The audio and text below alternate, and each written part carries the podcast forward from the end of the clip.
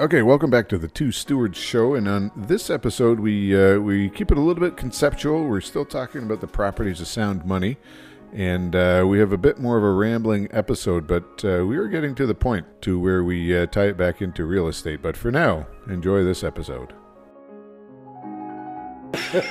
All right, welcome everybody back to the Two Stewards Show. What episode are we on? I think 12. Um, this is a second episode in a little mini series we were doing on the properties of sound money. And if you haven't listened to the previous episode where we kind of introduced some of these properties, uh, go back and do so because you're going to learn a lot and you're probably going to be thoroughly confused because we went off on a lot of tangents and talked in very abstract manner about this topic. But uh, we felt like there was some things that we kind of left unsaid, so uh, that's what we want to talk about right now and uh, I I just have on my sheet here Spanish galleons, and that came out of a conversation. I had never heard that word before, but Mark said it applied to money and sound money in particular. And I think we all need to know about what happened here. So, what is the history behind the Spanish galleons, and why is it important to know, Mark?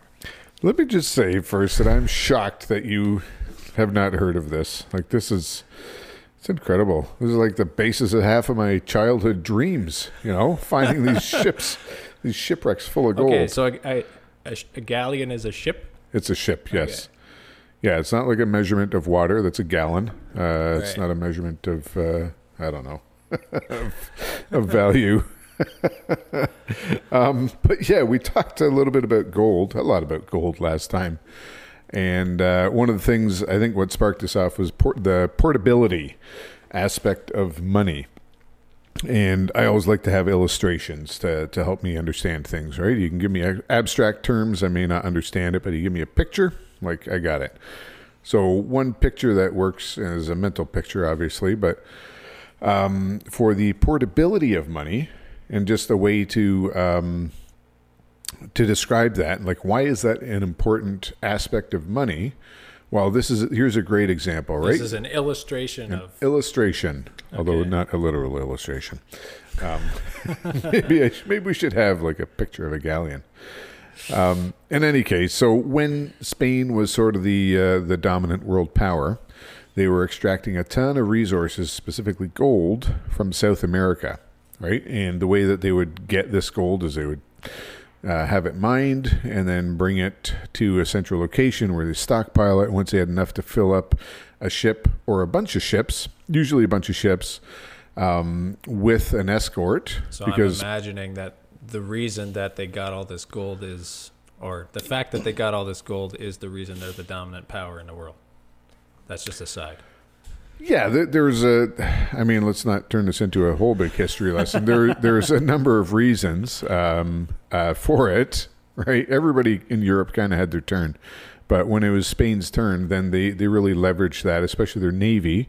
Um, and yeah, they discovered these areas where you could get more gold because we talked about that before, right? They had, you know, what we call sound money, so that was gold. So if a government or a king wanted to do something, he needed to have gold. the money to do it. He didn't have like an Amex card or, uh, you know, uh, Discover card where like just charge it. Or and, a central uh, bank. Yeah, a central bank. Um, there were bankers who would loan you money, but it came at quite a price. So right, one so easy way, well, one easy way to fund ships. their imperial ambitions to expand the empire was to get more gold, right? And there wasn't a lot of gold in Spain that they could dig up, or not easily because that was all gone.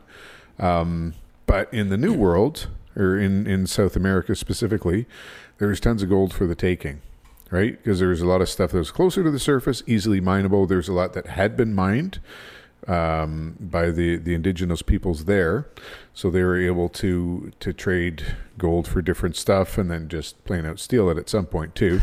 Um, but like either way, they got the gold. Um, pirates were a thing back then, right? So you think Pirates of the Caribbean, right? This is like, have you never watched oh, those? Yeah. Right?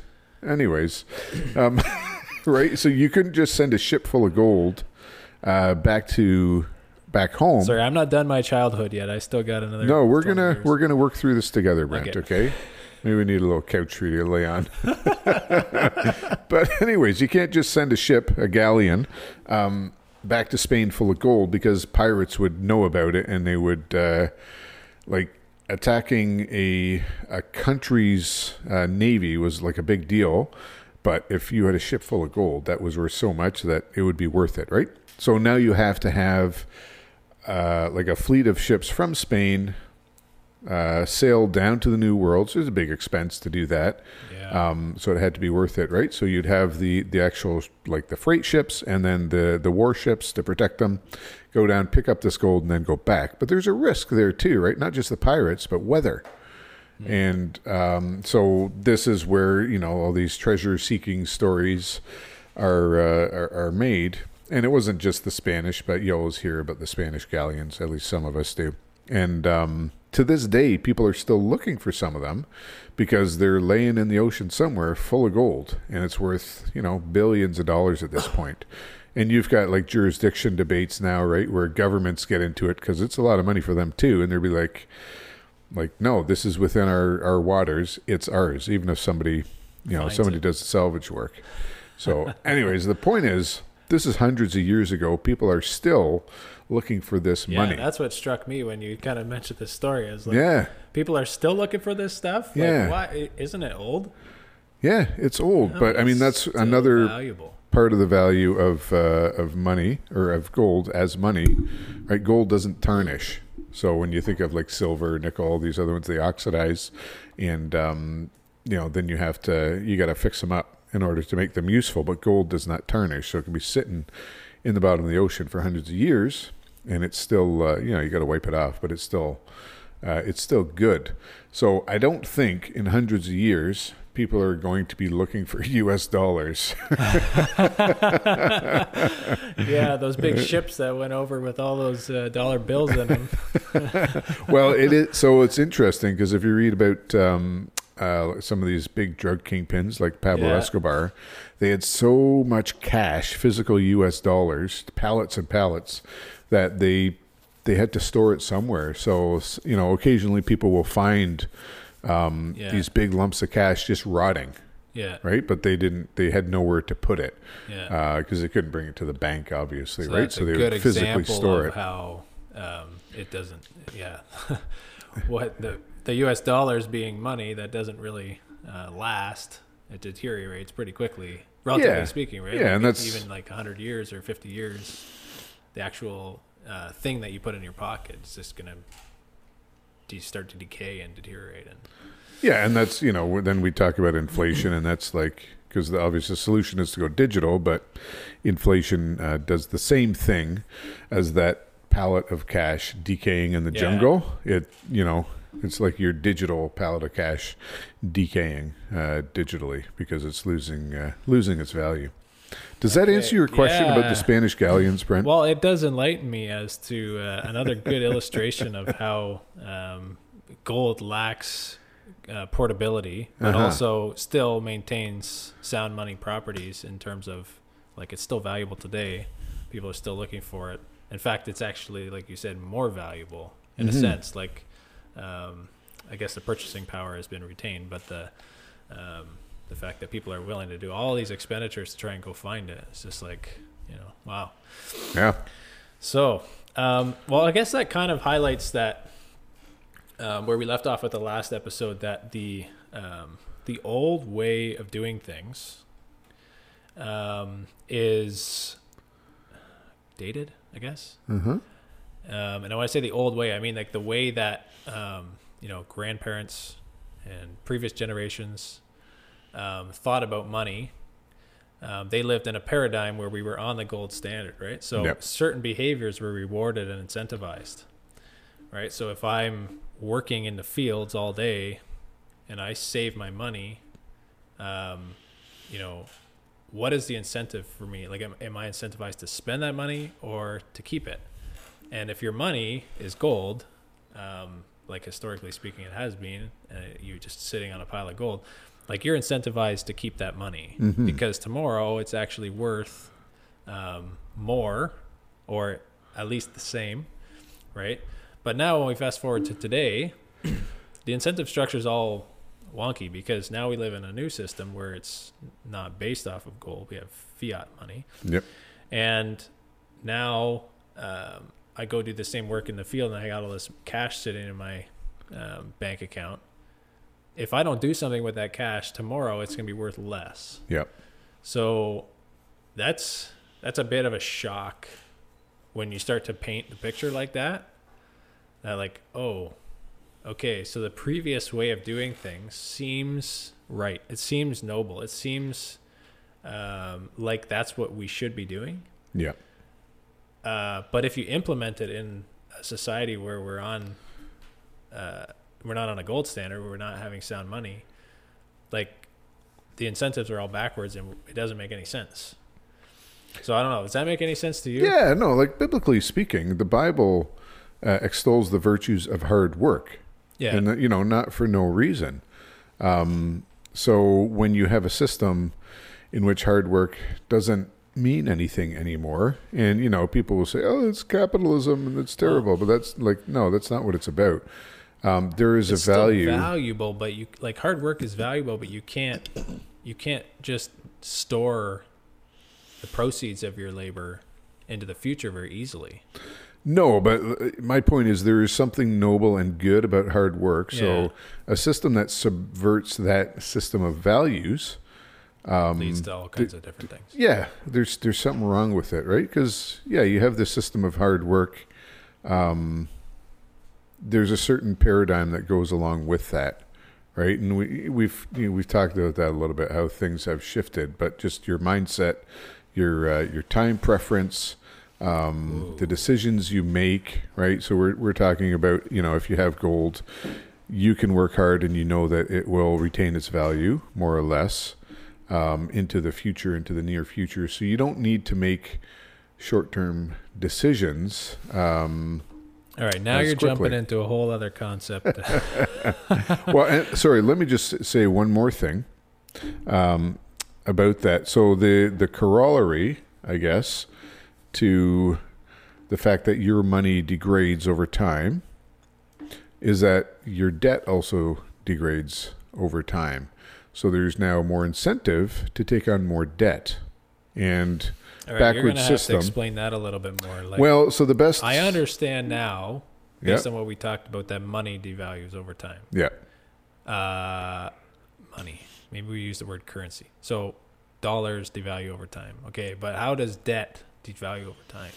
Well, so we've we've kind of flipped the um, flipped the switch, right? So now our money system. Um, I don't know if we've explained this super clearly, but our money system is based on debt now. It's not like it's based on the negative side of the ledger as opposed to the positive side. So where before you would work hard, accumulate some kind of money and or make that be that gold or whatever, that's sort of on the positive side, right? And then I can go buy stuff with that up to the amount of value that that gold has. I can't get more. Right, so if I want to go buy some groceries or some food with a bit of gold that I have, I can use that gold to buy a certain amount and I can get no more beyond that. That's Unless, the old system. That's the old system, right? I can only, um, only buy or purchase. Have. Yeah, I can only spend what I have, right? So we have switched that now to where money is not created via positive labor. Money is created by the government by decree, right? Fiat, mm-hmm. where the government creates money. Um, I lost my train of thought there, but. Uh, no, yeah, we, we've we've switched the system from like the positive to the negative. Yeah. So now money is actually created via debt. Right. The best example of that is a mortgage. When a bank lends me money for a mortgage, that is new money being introduced into the system. That's not yeah. money. The bank doesn't have that money sitting there. Like maybe they do, but they're not giving me like your money that's sitting there. They're actually creating new money in the system which is like just an incredible concept. But that's how our system works. It's based on debt. So if I know that, and I know that money devalues over time because of inflation, well, I can use that to my advantage uh, and take on more debt. So in yeah. some sense, this and that can speaks be good. To what I mentioned off the top about incentives, right? Like, yeah, if your incentive is to take on debt, you're saying, yeah, Ooh, that has a lot of ramifications. It does. It does. so, like the one positive way we can use this is again with a mortgage. I can take on that debt because I know that over time, the value of my debt is going to decrease without me doing anything, just yeah. by by uh, by dint of having time pass. And as long yeah. as I can, as long as you can make money with that, have that debt, yeah, and you need an asset to secure that debt. And, yeah, as long as I have an asset against that that is growing in value, yeah. then like I'm I'm doing fabulous. But that's that's one part of it, right? The flip side is that we're just we're encouraging people to take on more and more debt because it sort of loses its meaning, right? It's losing value. It's not, you know, we we have lost sight, I think, of us as a society of I don't know. I'm, I'm probably sounding like an old codger here. We've lost value, sight of the value of hard yeah, work, yeah. but we kind of have, right? Yeah. Not everybody has, but um, yeah, the value of work, the value of money, the value well, essentially having a long people have that time in preference. themselves where they don't want to work, right? Like you, you we are, everybody's always trying to find an easier way to do something. That's how, like, you yep. know, uh, the world works, right? You you spend your time and what you're good at making something that makes it easier for me to do what I'm doing, and we kind of advance society that way. But I think yeah, you're kind of beating around the bush around this more fundamental thing, which is time preference being right, like mm-hmm. uh, having an a an economic system or a monetary system where uh, the old way of saving money uh, is not rewarded. Yep. And we live in a new system where um, spending money is or saving money is not rewarded and spending money is kind of incentivized yep. just by nature of the fact that your money loses value um, that has ramifications in terms of time preference and that's a concept yep. maybe we want to talk a little bit more and flesh it out because um, it's basically the degree to which you discount the future for the present right yeah. Yep. Does that make sense? Yeah, that makes sense. Go on. That's a quote from Saif. Okay. I'm not that smart, but um, but yeah. So if, if people think about uh, the future a lot, right? They're future oriented. They make plans um, and they make sacrifices. Mm-hmm. Um, that you can think leads to a lot of good. But if people are um, very near term thinking and thinking about how can I meet my immediate wants right now? How can I get what I want? Uh, that's very inward focused, very selfish, individualistic, consumeristic, and these are all words that kind of we're very familiar with because that's the world we live in, right? Yeah. So why do you think that is? well, the money, the money is really uh, one of the biggest factors for for that that kind of.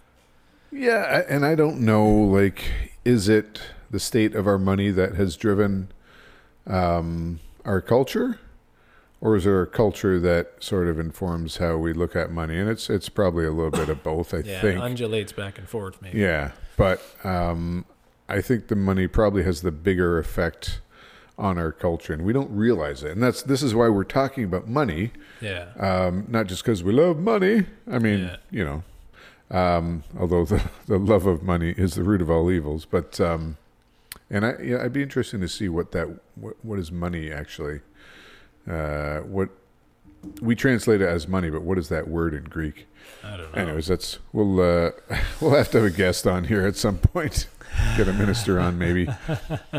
Um, but yeah, there's it, it kind of goes both ways. But as I said, I think um, our money system that that was one of the unintended consequences of going off a gold standard right? We don't need much encouragement to become base and venal in our behavior, and that this this was a, a very easy way to do it.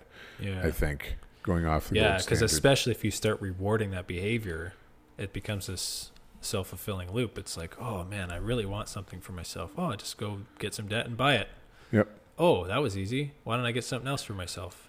get more debt and buy it, right? And then every just spirals out. But you do that on an individual level, and that corrupts the person. But you do that on a, uh, you know, a national level, a country level. Yep. Right.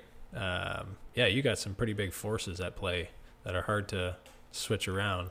Um, changing a structure of a government or a civilization doesn't really happen very quickly, right? Well, yeah, it does when there's rebellion and violence and stuff like that, but that's not where we want to go. I have a little quote here on uh, from the Bitcoin Standard by Saifedean Ammous. Um, it says the lowering of time preference is what initiates the process of human civilization and allows for humans to cooperate, prosper, and live in peace. I thought that was interesting because um, he's talking about civilization happening mm-hmm. and people cooperating together, people prospering.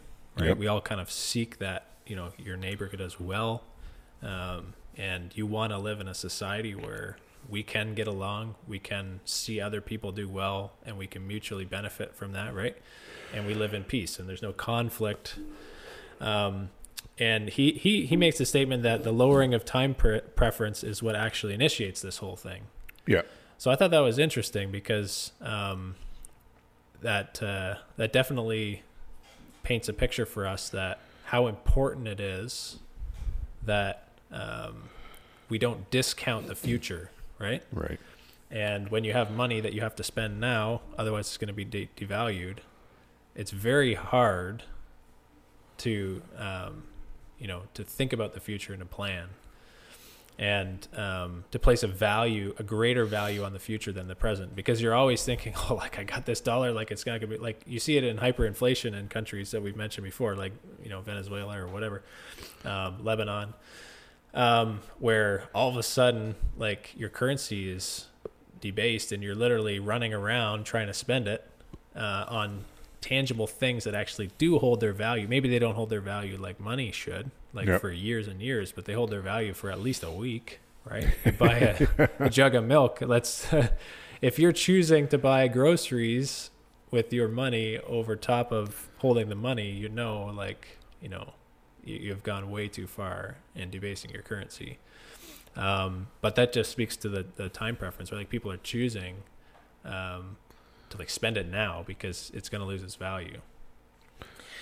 Yeah, yeah. I, I think there's some like Christian principles there as well. Like Christians, uh, you know, in general, will look to the future and right because yeah. like we look towards an eternal future right so we've yeah, always kind of got one eye on the radar right like, yeah we've got one eye on the uh, on the horizon I, you know we're we're working here, doing our things here, but we really know our our reward and our future is much greater, and uh, we're not really working towards that. Yeah, right? it's not of this world. Yeah, it's not of this world. So there's, you know, I don't want to make like hard parallels here, but there is that idea, just ingrained in in Christianity that um, to have that higher time preference, that longer view of things and um, like yeah i think that's good when you you can bring that sorry. into your life and into your culture high time preference versus low sorry I a low a low. low time i always get this mixed up the lower time preference where you put more value on the future on the future so yeah. um and one of the examples we and that I, informs we, your decisions in the present yeah and generally makes for more prudent decision making. Yeah. Like number one, it it's takes you emotional. longer to come to a decision. Yeah. Because you have to think of a whole bunch of different things, not just like, I want this, I'm going to get it right now. There's oh, not a lot of thought in that, that. I didn't think about. Oh shoot, I didn't think about that. Yeah, exactly. yeah, like like I'm going to eat all the whatever, Chocolate. all the grain that I have stored up right now because I'm hungry and I love bread. And then when winter comes, you're like, oh, I didn't think about winter. Yeah, yeah. Like now I'm hungry and I'm going to die. Yeah. Um, but we use an example last time, or I use an example of um, You're good at examples. specializing specialization in an economy. So where you know you can grow wheat and that's great, you can do certain things with it. But um, if somebody were to build a mill, then you can do so much more with that. Now you can make all kinds of different. You can make bread. You can make pasta. I mean, where would we be without pasta? Yeah. I would like to do an episode just on pasta someday. Okay, just. Uh, I will listen to you do the episode on pasta while I'm eating pasta. Well, okay, I'll cook it during the episode, and then okay. and then we'll eat it. Like the eighth You're wonder talking of the world. about capital goods. Okay, a cap, capital fine. A capital accumulation. Fine. Capital right? accumulation. So, in order for a a town um, or a community to build that um, uh, mill. The, the, mill. Uh, thank you. Um, there's there's a lot of thinking about the future that has to go on, right? Because it's much easier just to use what you have and and um, you. It seems like a waste of time to go out in the field and work all day. Yeah. Um, or sorry, it seems like a really big waste of time when you really need food to sit there chipping away at a stone trying to make a mill. Yeah. Right. Yeah. When there's you, all when kinds you need of food and the food's out in the field and you got to go get it. Yeah, and so you need lumber, so you got to cut down trees or get someone to do that. And you can't eat lumber. You can't. Uh, well, if you're a beaver, uh, they don't eat it anyways. But um, yeah, you can't. You're doing all these things. You're engaging, and it's not just one person doing this. You need a whole bunch of people to build the structure. Yeah. To get all these specialized parts to make it. To like maybe yeah. you're going to use a windmill or a water wheel to turn that yeah. stone, yeah. or you're going to have a horse uh, pulling it. Like you need all these different things and different specializations, which take time and money. So that generally means to do this. You talked about capital accumulation and this is sort of what capitalism is not yeah. what we have today it's not capitalism but where you save up capital yeah. save up a good or save up money yeah. in order to to take a, a bit of a risk to build something else because there's a risk building a mill like and, what if and these are like the the components of a mill and the mill those are capital goods right those are things that are useful for the production of other things right that you would consume so you can't just consume a mill but you need a mill if you want to amplify your production and produce more wheat or flour, right? Yeah. So um, these are things that require immense amount of sacrifice in the present for future gain, right? And and some of these things are even intergenerational, right? Like it might you might never see the completion of that mill, right? Yeah, you like, may never reap the benefits of it, but future generations they might take it for granted, but they'll uh, they'll be able to go out in the field and you know do their work and make the wheat and bring it to the mill and now all of a sudden like they don't need to do all the processing that's just done for them yeah i mean there's there are still mills out there to like not on a, an industrial scale but there's still ones out there that could work right? Maybe the stones or the, the, the wood structure needs to be rebuilt or maintained but um, you can still grind wheat with a lot of these because they were built right? The stones are still there to do that. Um, and when we look at, generally speaking, um, and I mean, you do, you're more on the construction side than I am, but even when we're building a building, yeah. building a structure, we're not planning for it to last a thousand years. Nobody's building a house. At least I don't. I don't think you're, you know, doing it, making a duplex or no. building something where you're like in a thousand years, people are still gonna. Right? It's expected that this is gonna yeah. last you know, maybe a hundred years, maybe yeah. with maintenance. Yeah. Um, but not beyond that. Like what dress? Just think of people building cathedrals. Yeah. In the Middle Ages, where it would be generations of stonemasons working on this building, right? Yeah. Hundreds of years they would take. I mean, there's still that one in Spain, the um, Sagrada Familia, that is uh, still being built. I know, it's just Spain on the brain, mainly in the plane. Um, where it's still being built. But that's just an example of, um, uh, yeah, j- just a different culture and a different mindset, right? Yeah. We, nothing that we, and you could say like, oh no, that's it's none of it's related, but I think a lot of it is related. When you have this mindset, then yeah, why would you build yeah. a house that would last a thousand years? Yeah because it, it, costs too much for the effort and the time that we're going to put in. So yeah. we'll deal with that problem in like 50 years. 50 right? years. Yeah. 30 year shingles that last you know, uh, five years. Yeah. Yeah. Um, yeah, it is kind of a sad reality. Um, but when you're aware of it, then you start to see it everywhere, right? Yeah. Um, and you mentioned the construction that we do in um, construction industry. Yeah, the b- building materials in many ways have gotten a lot more advanced, and there's cool things that we can do now that we never could be able to, but the durability of these things um, is gone by the wayside, and um, you know, like people don't aren't prepared to pay for something like you said that lasts thousand years. Yeah. Um, yeah, and and uh, if you think about it, like if you had money that continued to maintain its value, right, and you saved that and you gave it to your grandchildren and they gave it to their grandchildren, like that that has a profound effect on um, what they think of that money, right? Like they're they're not going to mm-hmm. spend it, right? It's still as valuable as when Grandpa put on all that effort, you know. Um, so I guess it kind of translates into you know houses, other objects, things that we build and make, um, in the sense that like you know we built this thing and it lasts and it endures. Um, we don't we, we simply just don't do that. Uh, no, and, and even the value of the work that Grandpa did, like that, that is remembered because he did something in order to create this wealth, right? He yeah. worked and did something. Yeah. Whereas, like, yeah, I know my grandpa worked, whatever. Yeah. You know, no big deal. He, he just did. earned five bucks a, a day or five bucks a year. Yeah. Well, you, you, I think last episode you talked about um, paper notes not being equal to gold, and I'm like, oh man, like for the Dutch, pepernoten are like gold, you know. so maybe he made a couple paper note in a day. Only our Dutch listeners are going to oh, get that. Oh man, I never heard of that one before. Uh, you'll, you'll, hear a lot of new things, Brent, if you uh, okay, uh, stick yeah. around for a while. We got to get a bed so I can lay down. um, yeah. So the other thing I wanted to kind of talk about, and we've been rambling on and uh, losing our focus here, but um, what happens um, when money loses um, its attachment to reality, right? And that's essentially what we have now. We have money that is fiat. It no longer like it can be printed into existence at the whim of somebody who holds the power. Yeah. Um, and that's not real. Like that's not actually what should be happening, and that's not real. Um, so what really is happening is that we have institutions that are empowered that can control these things and they're basically manipulating the communication between average guys like me and you and everybody else who are trying to work for a living and trying to communicate the value of our work with other people, right?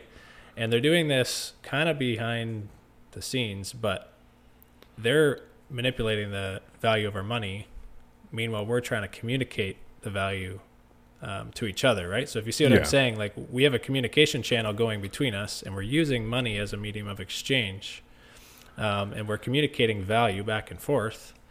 And you know, maybe you and I are doing that, but we're doing it as a country. We're doing it, you know, local municipalities. We're doing it in all kinds of different ways across the world in, in a global economic system. And behind the scenes, there's this guy trying to manipulate it, and he's muddying the signals, right? And we're not making clear communication. So it, it it almost breeds like you know mistrust, and it makes it harder to make calculations. It makes it harder to um, not only preserve value and um, think about the future, but then also communicate that to people.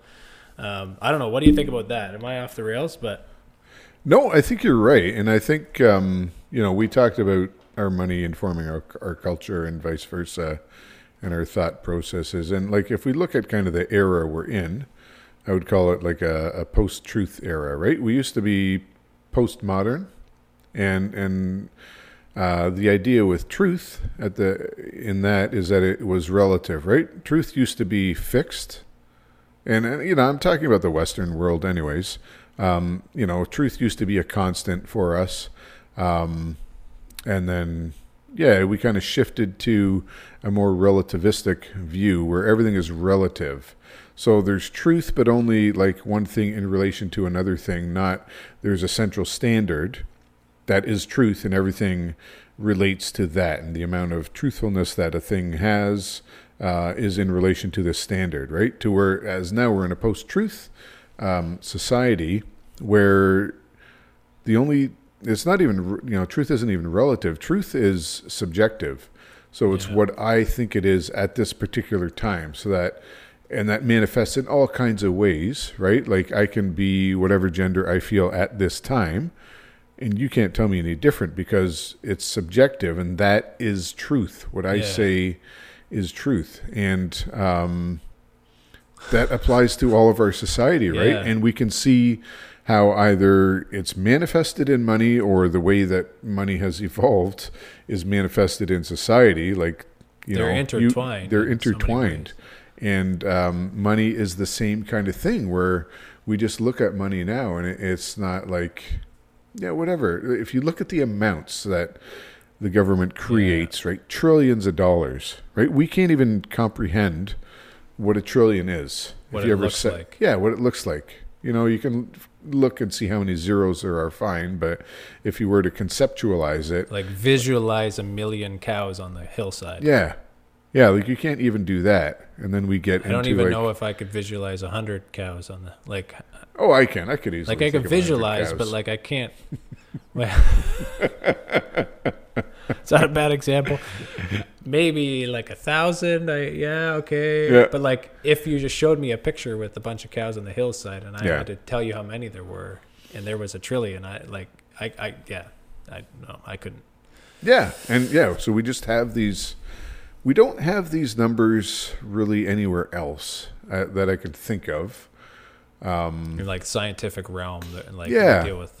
There's nothing that is measured in trillions. Like not even no. Not even uh, like in uh, evolutionary theory, yeah. we're talking like billions, maybe millions of years, hundreds of millions. Yeah. Um, it's outside of the realm of our conceptualization. yeah, yeah, exactly. But money we measure in these such large numbers that we can't comprehend, and I yeah. think that's part of the issue is that, like, oh yeah, the deficit. I is, think it's just people think it's someone else's problem. well, it's that, but that's what happens when something is so big that you can't conceptualize yeah. it, you can't internalize you don't it. Understand the gravity. It, it doesn't have meaning to you yeah. anymore. We only do that with money. Yeah. Oh, that's scary. I mean, maybe the size of the universe. Yeah. But oh. even I don't even think anybody's mentioned. Sorry like to break your mood, everybody. If you're having a good day, now we just made it bad. uh, um, there's there's still hope, but yeah. you know, my, you my, have to lower your time preference you, and hope for the future, the eternal future. yeah. Um, so maybe we'll leave it at that for now. There's there is more we could talk about in in this um, in terms of what is the sound money, what is made up, um, or what are the characteristics of sound money. Um, but I think we've kind of hit it from so many different angles that uh, mm-hmm. we'll have to put our heads together and think of more. But uh, hopefully, you were able to glean something from this short conversation, and uh, you come back next time and don't think we're a bunch of hooligans. Well, we are, but uh, it's not the two stewards. now you know. It's the two the uh, the two Stooges show. but we will bring it back to real estate. Yeah, that's the goal. Uh, next time, we're going to talk about um, how sound money in our present reality um, leads us to consider real estate as a good option Thanks for listening to this episode of the Two Stewards Show. If you like my voice better, click subscribe. And if you like my voice better, click share. If you like both, give us a five star rating. To interact with the show, feel free to reach out at hello at twostewards.ca. We'll see you in the next episode. In the meantime, steward your wealth wisely.